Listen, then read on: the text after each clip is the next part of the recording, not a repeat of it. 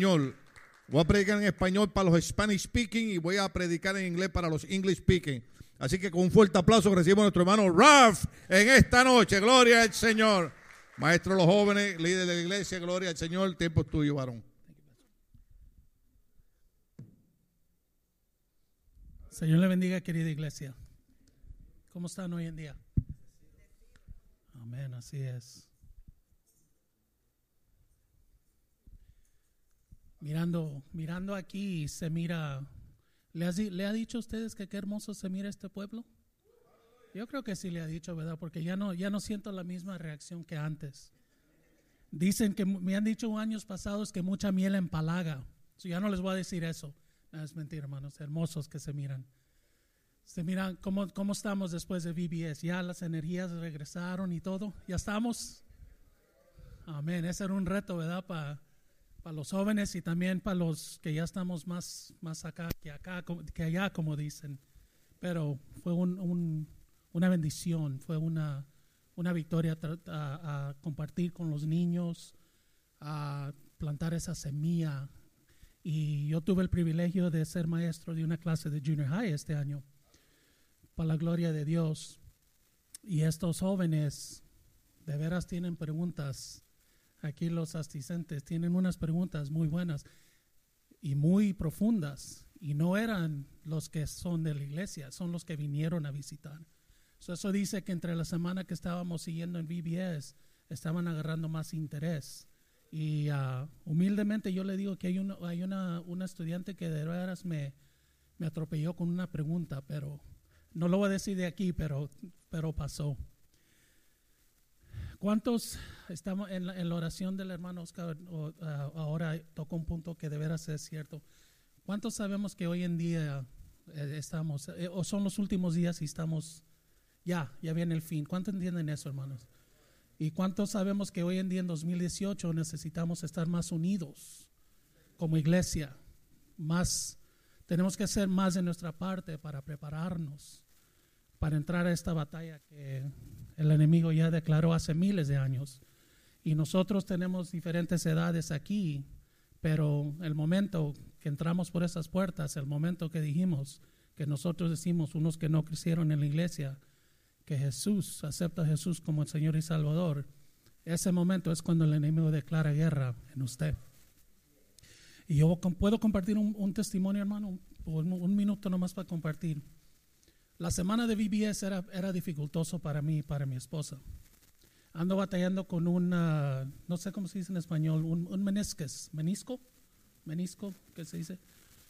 Lo se, me, se me rompió en, en junio, pero estaba orando al Señor diciéndole, Señor, sáname, quítame esos dolores, ya viene VBS. Y hasta mi esposa de testiga le estaba diciendo, estaba diciendo al Señor, I can't be hurt for VBS. I, I got to give 100%. Y estaba en batalla, hermanos. Yo le voy, yo voy a confesar, no, no les voy a mentir, del, del- porque estaba caminando así como una pirata con pierna de madera por tanto tiempo, se me golpeó la espalda. En ese instante, dos o tres días después, se me, se me fue el ciático. Y en, esto pasó la semana antes de VBS y durante toda la semana de VBS. Y yo dije, Señor, y, y, esto, esto es parte de mi testimonio. Todos los días le decía al Señor, Señor, my pain is not as important, is not important to these kids at VBS. Mi, mi, mi dolor es menos que estos niños. Los niños son más importantes. So ahí venía todos los días, hermano. Venía así caminando, así como pirata, así abajo de la, aquí, de la esquina para acá caminando. El lunes me duró 12 minutos llegar de esa esquina para acá. Y tomaba break. Cada vez que me veía sombra, paraba y respiraba. Y Friné se me, se me iba más lejos y mire, ay, no lo voy a alcanzar, pero ahí vamos. El martes me duró como 10 minutos. El miércoles unos 8 minutos. Y ya íbamos poco a poco ahí. Pero Dios, cuando uno tiene fe en Dios, Dios, Dios le da la energía, hermanos.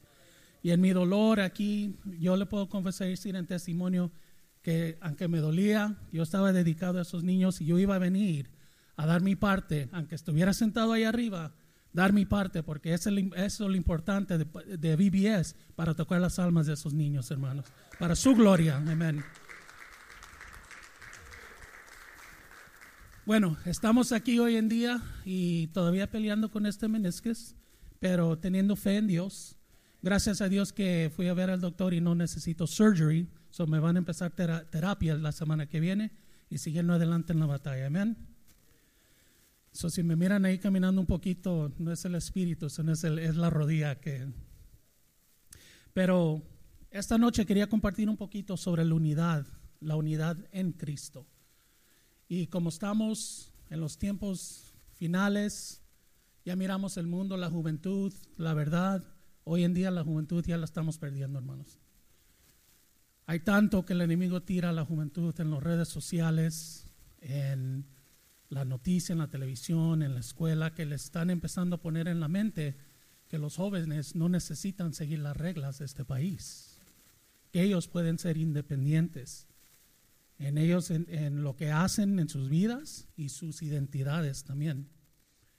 Y nosotros, la iglesia, necesitamos poner esos frenos en esos pensamientos y guiarlos al Señor. Y quería hablar un poquito de la unidad. ¿Y qué, qué, qué significa la unidad? La definición de la unidad es estado de estar juntos como uno. Uni significa uno. Unicycle. Unisons en inglés significa uno. Condición de armonía.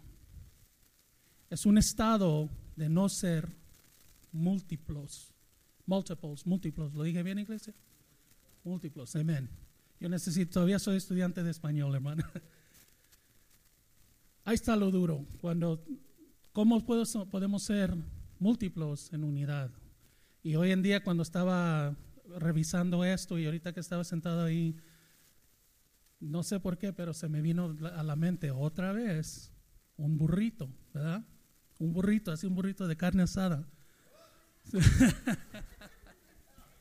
Qué unción está cayendo en esta noche, hermano. Pero pensando unidos en múltiplos, así nos uni- se une la carne asada, se une el arroz, se unen los frijoles, todos envueltos así juntitos, nadie queja, nadie se trata de escapar. No sé por qué se me vino eso, pero se me vino eso, hermanos. Pero la unidad significa uno, y lo vemos todos los días en, en el área de los deportes. Todos los equipos profesionales, colegio, todo es unidad, todo, todo practican uno. Cada uno tiene su, um, cada uno tiene su, su posición, tiene su propósito en ese, en ese equipo. Pero si mira una cosa en, en, en, la psicología, en deportes, todos usan el mismo uniforme. ¿Verdad? Todos usan. Si usan como yo, yo soy, a mí me encanta mucho el béisbol. Yo me, yo me crecí viendo béisbol y fútbol americano. Pero si lo miran, hay veces que el equipo usa blanco, hay veces que el equipo usa gris, depende de, depende de qué equipo y cuánto dinero tiene para comprar uniformes. La Universidad de Oregon, ah, ellos, ah, su sponsor, um, no sé cómo le, el ah, patrocinador, patrocinador es Nike. La razón de eso es porque el, el, el CEO de Nike graduó de esa universidad. El equipo de fútbol, ¿alguien sabe cuántos uniformes tienen? Ese, equipo es el único equipo que tiene 32 diferentes uniformes. Y todo regalado, bueno, donado por Nike. Si usted alcanza a ver un juego de fútbol americano que no le guste, pero mire ese colegio, es la Universidad de Oregon. 32 uniformes, pero cada vez que ellos salen a jugar, salen vestidos iguales, unidos. También lo vemos en el militar. En el militar se, lo sabemos que unidos vencen, se separa, pierden. Miramos hasta cuando animales empiezan a, a to hunt, a, a- a hunt prey, a cazar. ¿Qué hacen los, los lobos? ¿Qué hacen? Empiezan a separar, ¿verdad? Poco a poco. Y empiezan a, a buscar el que está solo y ahí está, ahí está la cena o ahí está la, el buffet para ese día, ¿verdad? Salmos 133, 1 nos indica cómo es la unidad en Cristo. Salmo 133, uno dice, cuán bueno y cuán agradable es que los hermanos convivan en armonía. Cuán bueno y cuán agradable es los hermanos que convivan en armonía. Es un reto para muchos de nosotros, hermanos. Y una pregunta que, se me vino y quería compartir con ustedes es, ¿qué se te viene a la mente de ser parte del cuerpo de Cristo? ¿Cuánto entiendes tú individualmente lo que es ser parte de Cristo? ¿Qué opinamos de la idea de unidad en el cuerpo de Cristo? ¿Qué pensamos o qué, piensa uno que tiene que, dejar o que tiene que cambiar en el cuerpo de Cristo? Y otra pregunta es, ¿miramos la unidad con ojos de mundanería? Do we see the unity of Christ with the worldly eyes? ¿O con ojos de santidad? Or do we see it with eyes of holiness? Ese es, un, ese es lo que llaman en inglés un check and balance, que se tiene que hacer uno, cada persona, incluyendo yo. ¿Cómo es que miramos la unidad en Cristo? ¿Cuando nos beneficia o en total? Pablo le escribe a los santos de Efeso. Éfeso. Éfeso. Gracias. Que necesitamos utilizar los dones, talentos y recursos que Dios nos provee, cada uno de nosotros para edificar el pueblo de Dios. ¿Cuántos saben que cada uno de nosotros Dios nos ha dado talentos, dones, habilidades? No todos somos iguales. Otros, unos cocinan tremendo ahí atrás. Otros cosen, otros limpian, otros construyen y cambian y pintan. Cada uno tenemos un talento, un don. No, no, ninguna persona en esta iglesia o en cualquier iglesia en este mundo es un, es un, un paquete total. ¿Verdad? Y también Pablo nos avisa que estamos en una guerra espiritual y esto es importante. El tema no es la guerra espiritual, pero necesitamos entender que andamos en una guerra espiritual. Esa es la importancia, porque uno, si usted no entiende esa parte, entonces van a haber problemas. Si uno es creyente y no anda en batalla, quizás si quiere podemos hablar después del servicio, Pero uno, uno que está firmado en la palabra de Dios, hay batallas, hay retos, porque el enemigo quiere parar el movimiento, quiere parar el crecimiento y quiere quebrar la unidad.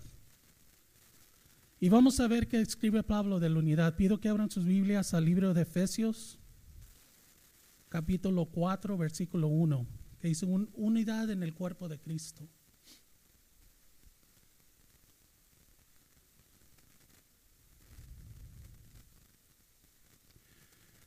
Y la palabra se lee, por eso yo, que estoy preso por la causa del Señor, les ruego que vivan de una manera digna de llamamiento que han recibido. Siempre humildes, siempre amables, ah, perdón, siempre humildes y amables, pacientes, tolerantes unos con otros en amor. Esfuércense por mantener la unidad del Espíritu mediante el, vínculo de la paz. Hay un solo cuerpo y un solo Espíritu, así como también fueron llamados a una sola esperanza, un solo Señor, una sola fe, un solo bautismo, un solo Dios y Padre de todos, que está sobre todos, por medio de todos y en todos. Esos versículos son poderosos que dice iglesia. Habla mucho ahí. Y ha estado empezando y entendiendo de lo que es empezar a leer comentarios de la Biblia, empezar a buscar un poquito más profundo la palabra de Dios. Y lo que me ha enseñado es que Pablo escribe bien profundo. Pablo escribe de una manera que cuando usted empieza a leer esos comentarios y empieza a, ver más, más de lo que dice la Biblia, empieza a entender que Pablo lo que, lo que escribe es para nuestra vida. Imagínese el tiempo que lo escribió, en dónde y en las condiciones que escribió. Y hoy en 2018 lo estamos usando para enseñarnos y para capacitarnos. Eso indica que poderoso es su palabra, amén.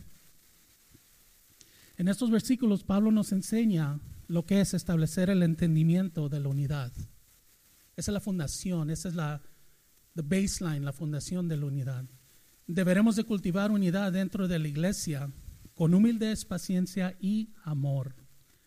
Ese es un reto para muchos de nosotros, hermanos. Yo me, yo me pongo en ese, en, ese, en ese número también. Humildad, paciencia y amor. Porque aquí ha oído muchas veces que dicen, y me enteré que es de México, que dicen, por eso no somos moneditas de oro para caerle bien a todos. Pero eso también va al otro lado, ¿verdad? Y necesitamos entender la humildad, eso es importante. Cuando uno, uno entiende la humildad, se empieza a entender que una persona por, por el trabajo que hace, por donde vive o por lo que tiene, es mejor que otro. Esas son bendiciones, hermanos. ¿Quién crees que te dio la fuerza para, para que tú pudieras tener todo lo que tienes? Tu trabajo. ¿Quién te da la fuerza para levantarte cada día? ¿Tu alarma, tu cama? Es Dios. Eso es importante, especialmente jóvenes hoy en día que piensan porque tienen los zapatos más caros o porque tienen el celular 10, iPhone 10 o ya va a salir otro nuevo modelo, que lo tienen todo bajo control. Nosotros necesitamos ser esos ejemplos en humildad, hermanos. Paciencia y amor. Y yo, yo confieso, yo me voy a parar aquí enfrente de ustedes que yo soy nomás un sirviente de Dios compartiendo la palabra, pero paciencia y amor para mí es algo que Dios de veras me está enseñando. Dios me está edificando en eso, hermanos. La humildad también, pero paciencia y amor. Y amor para unos. pero ahí estamos. Y yo pienso que también hablan, dicen lo mismo de mí, ¿verdad? A practicar puridad en nuestras vidas personales, necesitamos proteger nuestros testimonios. Necesitamos proteger nuestros testimonios afuera de esta iglesia. A mantener armonía en nuestros hogares. ¿Qué se considera nuestro, ah, perdón, a, a mantener armonía en nuestros hogares, que se considera nuestro primer ministerio? El hogar es nuestro primer ministerio. Y le digo algo, hermanos. Yo conozco mucha gente que trata de, de aparentar que tienen todo bajo control, pero los ojos nos enseñaron en entrenamiento. En inglés dicen the windows, ah, perdón, the eyes are windows to the soul. Que los ojos son las ventanas del alma. Y esto es importante en el ministerio, la paz en nuestro hogar, la paz. Y mantener la unidad en el cuerpo de Cristo hasta que nos llame a su presencia. Es fácil tener la unidad cuando apenas empezamos y tenemos ese fuego, porque yo tenía ese fuego. Yo no me crecí en la iglesia, yo vine del mundo, pero al empezar, entré, cuando entré a esta iglesia, me he sentado aquí, oh, ¿qué podemos hacer? ¿Qué, necesito hacer para ayudar a esta iglesia? ¿Cómo puedo yo? ¿Qué, qué diferencia puedo hacer? Pero ¿sabe qué, hermanos? Necesitamos entender que Dios está en control. Nomás necesitamos hacer de nuestra parte para edificar y para prepararnos. Y ahí donde está sentada mi esposa Frina, miren esa linda hermosura de Guatemala.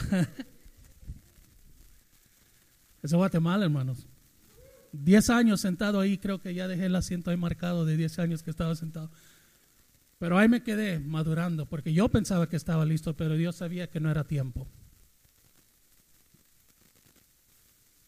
Y uno de los, eh, leyendo, los, leyendo los comentarios y todo, y empieza uno a entender cómo llegamos, cómo es que llegamos, o cómo llega el creyente a ese nivel de entendimiento, cómo maduramos, cómo empezamos a expandir nuestro conocimiento de Dios, lo que Él hace, lo que Él hizo, los hermanos, los apóstoles que, que anterior que dieron sus vidas, que sacrificaron todo para el ministerio. ¿Cómo llegamos a ese nivel a entender eso? No nomás en las palabras que miramos, sino detrás de las palabras por los comentarios. Estudiando, clase teológica que tenemos aquí, que se empieza a abrir, como dice el pastor, le empieza a darle, sacarle el jugo al limón. No nomás miramos y miramos una palabra, leímos esos versículos y ya, pero hay algo atrás de eso. el mensaje viene atrás de esas palabras. ¿Y cómo llegamos a ese nivel? Leyendo y estudiando las escrituras. Simple y sencillamente. Lo, the baseline, todo tiene un baseline, ¿verdad? Leyendo y estudiando las escrituras. Manteniendo una relación personal con el Espíritu Santo. Eso es profundo, hermanos. Manteniendo una relación personal. No que, las, no, no que vengan aquí los viernes y domingos y estén aleluya y llama y esto enfrente, pero lo que hacen cuando están solos, su relación personal. Eso nos lleva a entender el amor que tiene Dios para el mundo. Cuando yo llegué a esta iglesia, yo, yo sabía, un, un versículo sabía nomás. Y creo que todos, todos lo saben. Entonces es el primero que se enseñan. Es Juan 3:16. Pero va con este, con, este, con este tema que dice, por tanto amó Dios al mundo que dio a su Hijo unigénito, para que todo el que cree en Él no se pierda, sino tenga vida eterna. ¿Qué razón pongo, oh, qué razón puse ese versículo ahí? Porque una persona me preguntó una vez, bueno, Dios dio a su Hijo pero él sabía que iba a regresar. Y le dije, yes, le dije, eso sí. Pero si tú empiezas a leer un poquito de ese versículo, entender un poquito más, no lo hizo porque sabía que iba a regresar, que dio su hijo. Dio porque amaba, nos amaba a nosotros. Y él era el único que iba a abrir esa puerta, esa, puerta para entrar al cielo. Y eso le, dije, el, sentido de eso no es que Dios dio su Hijo, sino amaba a su gente. Y Él dio lo que era más especial, que era Dios, que era Jesucristo, perdón. En el capítulo 4, cuando empieza a, ver los comentarios un poquito más y expandir un poquito en lo profundo, Pablo se refiere a él como preso por causa del Señor por segunda vez en esta carta. Si usted ve el versículo 3 y lo lee, mira que en el versículo 3 él se, él se considera o se dice, él solo en su palabra se dice prisionero de Cristo Jesús. Y viendo, y viendo um, me, busqué, hay esto de un, um, un teólogo que era, que era un teólogo de la escuela de Antioquía y era conocido como obispo, y su nombre es Teorodet, Teorodet de Antioquía. Él vivía, era griego, vivía del, año 393 al año 458. Y él comentó esto sobre el ejemplo que usó Pablo en esta carta. Lo voy a leer en inglés porque así lo practiqué y luego lo voy a leer en español porque me ayuda, me ayuda a traducirlo. Perdón. Y él dice, and I quote, what the world counted as ignominy, ignominy que es uh, public shame or disgrace, he counts, eso es Pablo, the highest honor. And he glorifies his bonds for Christ more than a king in diadem. Diadem significa cuando está en su vestidura, en su puesta su corona. Y en español, perdone si no sale bien, pero ahí le vamos a dar en fe, amén. Lo que el mundo considera ignominia, ignominia, que es, uh, que es desgracia, que es avergonzado en público Pablo lo cuenta como el honor más alto y se glorifica en sus bonds, um, en sus cadenas, en, su, en, su, en, su, en sus cadenas para Cristo más que un rey diadema, más que un rey vestido en sus coronas, en su, en, según el rey en su gloria. Pablo considera más lo que él pasa como prisionero que lo que hacen, prefiere que lo, que lo insulten y lo, lo avergüencen en, en público que considere eso un honor para Cristo. Eso es profundo de Pablo, hermanos. Eso es profundo. El ejemplo de Pablo nos ayuda a entender que una de las razones que se consideraba prisionero era por su fidelidad y obediencia al Señor. Y hoy en día uno de los retos más grandes de la gente hoy en día es la, fidelidad y la obediencia. Empezamos el mensaje hablando de que el mundo ya no es como era antes y que los jóvenes las redes sociales y otras formas de comunicación les, les siguen diciendo que ellos pueden hacer lo que ellos quieran y no necesitan seguir las reglas. Que está bien si no lo hacen, la disciplina. Eso nos deja saber, eso nos, nos, nos guía de perder, o eso, eso nos lleva a perder la fidelidad, porque ser fiel es ser obediente. Amén. Las cadenas que Pablo se refería, las cadenas físicas, le limitaba su movimiento de su cuerpo carnal, pero no le limitaba su mente o movimiento espiritual. Esto, y, cuando empieza a, ver en otras cartas que él empieza a hablar mientras está en la cárcel, y si usted ve en el libro de los Hechos también, él estaba encarcelado y golpeado. Compartimos eso con los jóvenes ah, durante VBS. Pero Pablo era digno de su llamado. Él era digno de su llamado porque por lo que él sufrió y, lo, y porque él, pasó por el ministerio. Pero Pablo en su amor, Pablo en su, en su sabiduría, en su don, Pablo nos exhortaba a todos los creyentes de ese tiempo, todos los creyentes de este tiempo y todos los creyentes que vienen, que caminemos dignos de nuestros llamados. Todos tenemos llamados, hermanos. Y si no sabemos el llamado, pídele a Dios que le guíe. Porque un hombre no le va a poder decir qué es su don. Pero si no está seguro, tenga su relación con Dios para que Él, él, le revele la, lo que es su llamado. Diez años sentado ahí, digo, yo pensaba que ya era tiempo, yo puedo hacer esto mejor, yo puedo hacer lo otro mejor. La realidad era, diez años sentado ahí era lo mejor para mí, hermanos. Y Pablo, cuando, empieza, cuando empezamos a leer las escrituras de, o las cartas de Pablo y, y, su manera de escribir, lo que nos enseñan en el trabajo es uh, el tone, lo que es el tono de escribir, a writing tone. Y muchas veces, si ustedes, muchos reciben emails, dan emails, textos y todo eso, y ahora ya, ya dan con uh, happy faces y toda esta cosa, con, con reacciones pero cuando uno escribe y empieza, y empieza a entender lo que es el tono, empieza a entender qué, qué, siente la persona cuando se enseña a, a, ver ese tono en las palabras. Y en, e, y en esta carta, Pablo, en su tono, no ordenaba o exigía esto. Él lo explicaba por su ejemplo. En este versículo, en los versículos que leímos, él lo escribe con ternura dulzura y con un lenguaje de gracia. Ahí no está ordenando a nadie, no está tratando de convencer a nadie, simplemente está, está contando su historia. Él está dando dirección, guianza.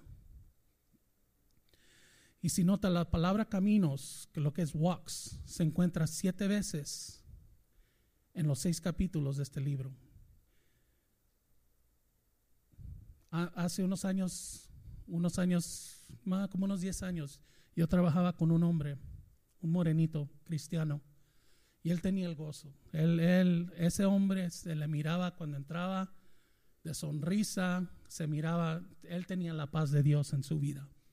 Y cada vez que me miraba, porque yo era su, su manejador, y me venía y me decía, hey, good morning, boss. Así me, así me hablaba, good morning, boss. How are you today? Oh, bien, bien, todo está bien. Y me dice, How are your walks, brother? Y me quedé, my walks. What are you talking about, my walks? ¿De qué habla de cómo son tus caminos? Y yo no entendía lo que se estaba refiriendo a los caminos. Y yo decía, bueno, ah, my walks are good. He goes, mm, well, God bless you. ¿verdad? Bueno, se sabe que en el trabajo no se habla de política y de religión, ¿verdad? Pero a él no le importaba, él mandaba la, la bendición y yo no lo rechazaba, o en mi manera yo lo recibía. Amén. Pero la pregunta que, estudiando esto y mirando un poquito de esto, una pregunta que se me vino a mi mente que quería compartir con ustedes es, ¿por qué Pablo pone tanto énfasis en el caminar? Y eso es algo que, que estaba viendo que me captó un poquito y dije, wow, de los caminos, y se me vino a la mente la historia de, este, de esta persona con que trabajé. Y, y viendo que la palabra caminar en esta carta de Efesios significa la manera de vivir de cada creyente. No son los pasos, es tu vida en Dios, de cada creyente. No nomás nuestros pasos físicos, sino nuestra vida cristiana en total. Y otra pregunta que me gustaría que, quería dejar con ustedes, un check and balance. ¿Cómo andas en tus caminos? Para los, para los puertorriqueños, ¿cómo estás en tus caminos? ¿Lo dije bien? ¿Cómo están tus caminos con tus familiares? ¿Cómo te miran tus familiares? ¿Cómo son tus caminos con los que trabajas a tu lado? Tus compañeros de trabajo, tus supervisores, o quizás si tú eres supervisor, la gente que trabaja contigo, no me gusta decir eso, pero la gente que trabaja bajo tu supervisión. ¿Cómo ellos miran tus caminos? ¿De palabra o de acción? ¿De pura palabra o de corazón de verdad? A los estudiantes, ¿cómo, cómo miran tus caminos los compañeros de la escuela? Y una parte que tiene mucha influencia en nuestra vida, más joven, ahora ya más mayor, ya no, porque ya uno se pone sabio, ¿verdad? Pero todavía hay influencia, pero ¿cómo son tus caminos con tus amistades? ¿Qué influencia tienen los amigos en cierta gente, verdad? En formando la iglesia, Dios eliminó la grande división que existía en la humanidad. La grieta, um, rift, separación, grieta, ¿lo dije bien? Okay. Déjenle digo que Google Translate sirve. La grieta en los judíos y gentiles. Fue separación ahí. Cristo abolió, abolished, abolió, abolido esas distinciones. Unidos en Cristo. Ya no hay judíos y gentiles. Hablamos de eso durante VBS con los estudiantes de los judíos que se creían que se estaban separados de los gentiles que somos nosotros. Yo no miro un judío aquí. No, no, no. Somos todos gentiles. Amén. Esas son las razones que Pablo suplica la unidad entre los creyentes. Que debemos ser diligentes de mantener la unidad en el espíritu y no por emociones humanas. Necesitamos, necesitamos estar unidos en el espíritu y no porque nomás alguien nos cae bien porque, porque nos gusta la amistad de la persona o nos gusta lo que nos regalan o la persona uh, físicamente es, oh, wow, qué, qué hermoso, qué, qué, qué, galán. Tiene que ser en el espíritu, no, esas son emociones humanas, hermanos. Y recordar que la fundación de esta unidad no es tu amigo, no es tu tío, tu nino, no, son, no es tu vecino, es el Espíritu Santo. Y esta unidad que el Espíritu Santo establece, nada ni nadie lo puede destruir. Es fuerte, es sólido esta unidad, hermanos. Nosotros somos los que decidimos separarnos de esta unidad. Cuando no creemos en algo, cuando no estamos de acuerdo en algo, nosotros nos salemos de esa unidad. Pero la unidad continúa, con nosotros o sin nosotros. Esa unidad en Cristo continúa porque es sólida, es verdad. Y, y unas cosas que nos causa separar de eso es nuestra, nuestra actitud contra la visión de la iglesia. Nuestra actitud contra la visión de la iglesia. No estamos de acuerdo con, con los planes que esta iglesia tiene para mover, para mover adelante. A mí no me gustan. Nuestra actitud contra los hermanos y hermanas. Y una cosa que se ve, no en esta iglesia, hermanos, pero se ve normalmente, cuando el no querer de sujetarse la autoridad establecida por Dios y delegado a sus escogidos. No quieren rendir cuentas. No, no, no quieren sujetarse, sujetarse la autoridad de esta iglesia porque piensan que yo necesito dar cuentas al pastor. Esa es obediencia a Dios, hermanos. Ese es entender lo que es la obediencia, lo que es tener fe a tener fidelidad y obediencia. Empieza aquí, empieza con, con los líderes de la iglesia, empieza con nuestros pastores. Ese es el baseline, así empezamos. Y pido que a hablar un poquito de los talentos y dones, pido que abra, movemos un poquito en la Biblia al paso abajo al versículo 11. Y vamos a ver sobre los dones, quién los estableció. Porque mucha gente piensa, cuando miran a alguien, por ejemplo, un ujier, por ejemplo, a alguien que llaman a ser maestro. Mucha gente tiene opiniones diferentes de esto. Mucha gente piensa, bueno, es que los pastores les los gusta o les gustan a los solo ponen de maestro. Pero vamos a ver lo que dice la Biblia de esto. Amén. El versículo 11 dice, Él mismo, Él mismo constituyó. ¿Quién? Él mismo es Dios. Constituyó a unos apóstoles, a otros profetas, a otros evangelistas, a otros pastores y maestros el propósito de esto es para fin de capacitar el pueblo de Dios para la obra de servicio, para edificar el cuerpo de Cristo.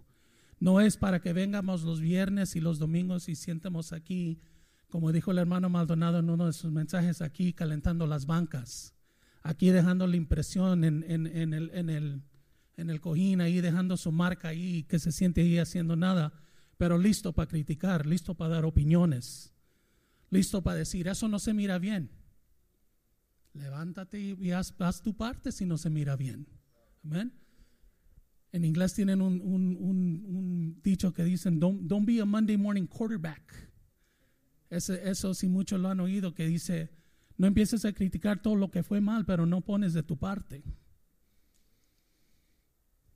Esto, esto requiere esfuerzo de nosotros, hermanos. Requiere que demos de nuestra parte.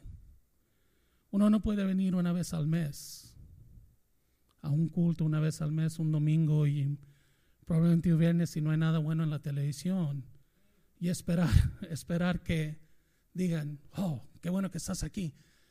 Ponte a predicar el próximo viernes. No, no te hemos mirado en semanas, pero ven a traer la palabra. Eso no es orden, hermanos.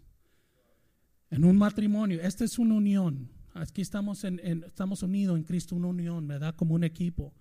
En el matrimonio, ¿cómo va a servir si el esposo se desaparece por tres semanas y una semana está con su esposa y espera que todo esté bien?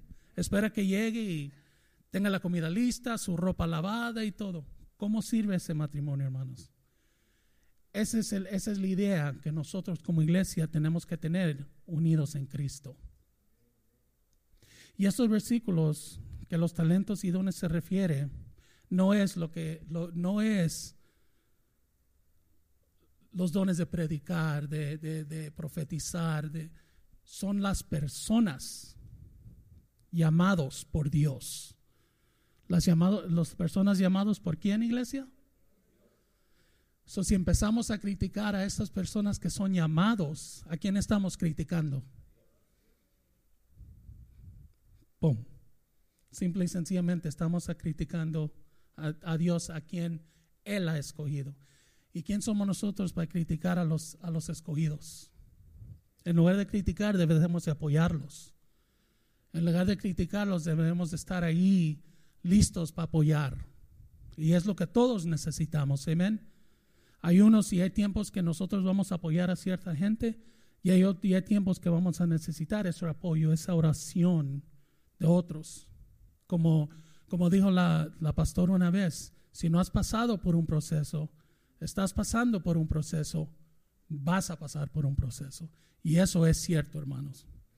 Yo era uno antes que pensaba, no decía nada, los problemas lo arreglo yo solo, yo no necesito compartir nada, pero sabe que humildemente me empecé a enseñar que yo necesito sus oraciones, yo necesito el apoyo de mi familia aquí.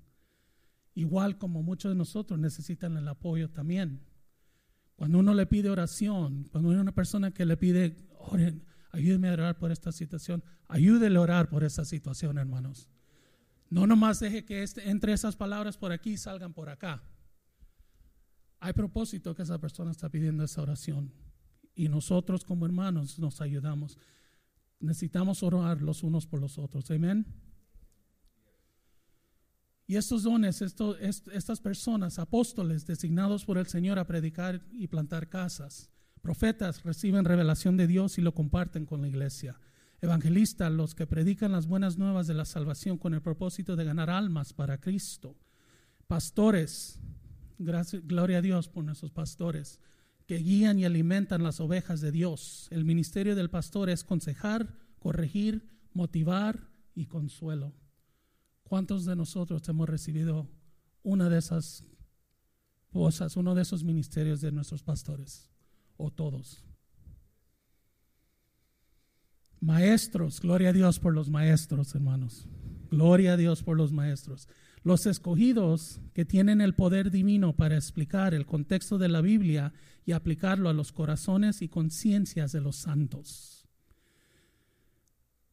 Estaba leyendo un poquito, eh, estaba leyendo el libro de Efesios cuando estaba mirando esto, pero también en eh, Primera de Corintios habla de lo mismo y van un poquito más detalle sobre, los, sobre los dones, sobre las personas.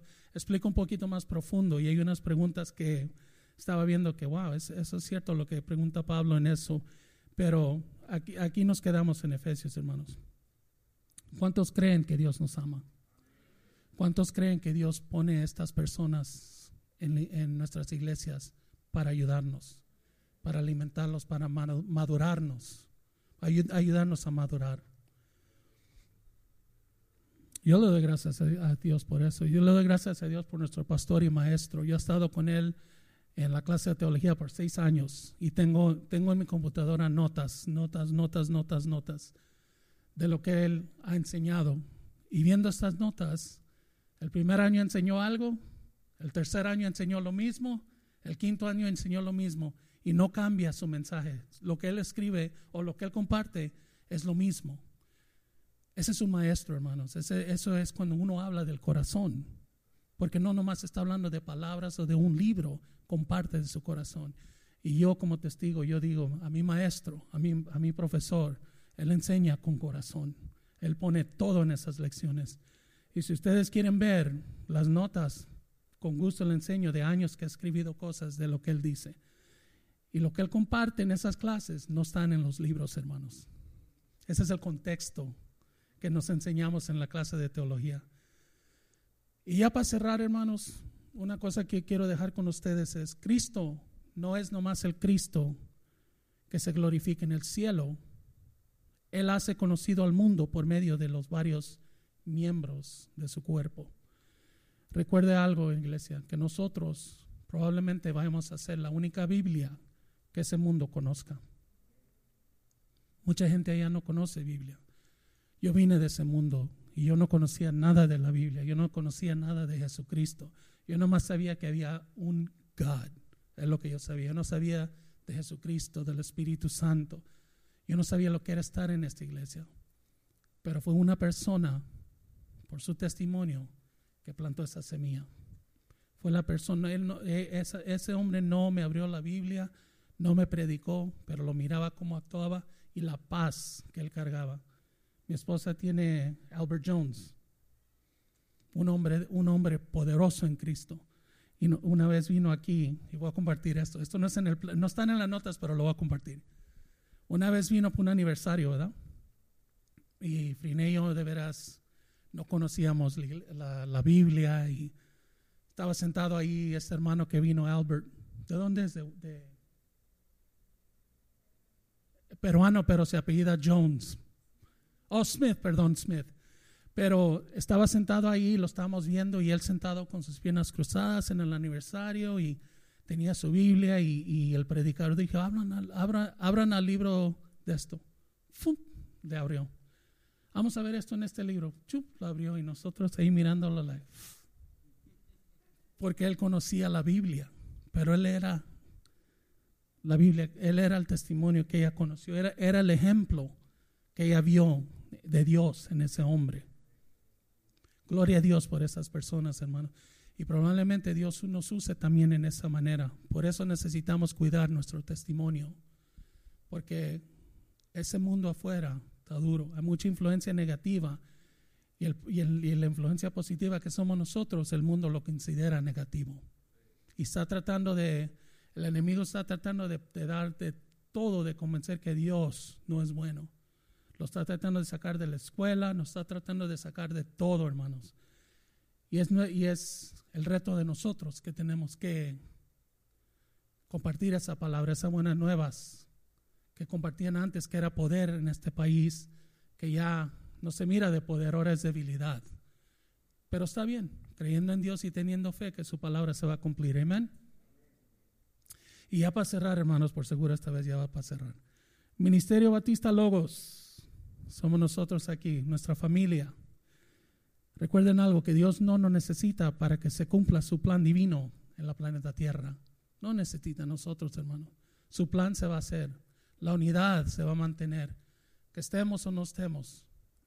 El, el propósito de ser de esta unidad no es porque nos necesita.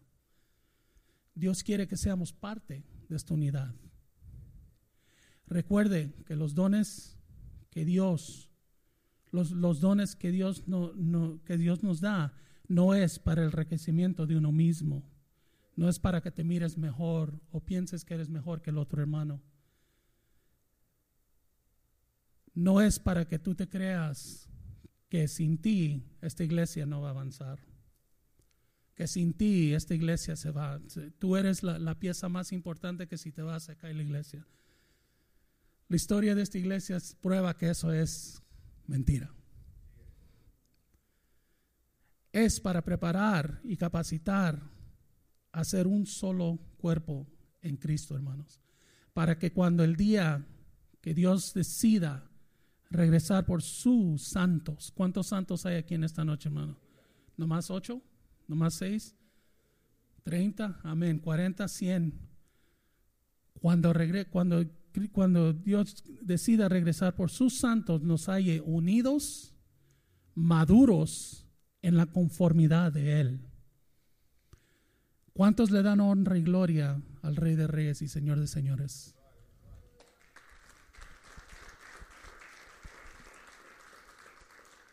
Unidad en Cristo, hermanos, que Dios me lo bendiga.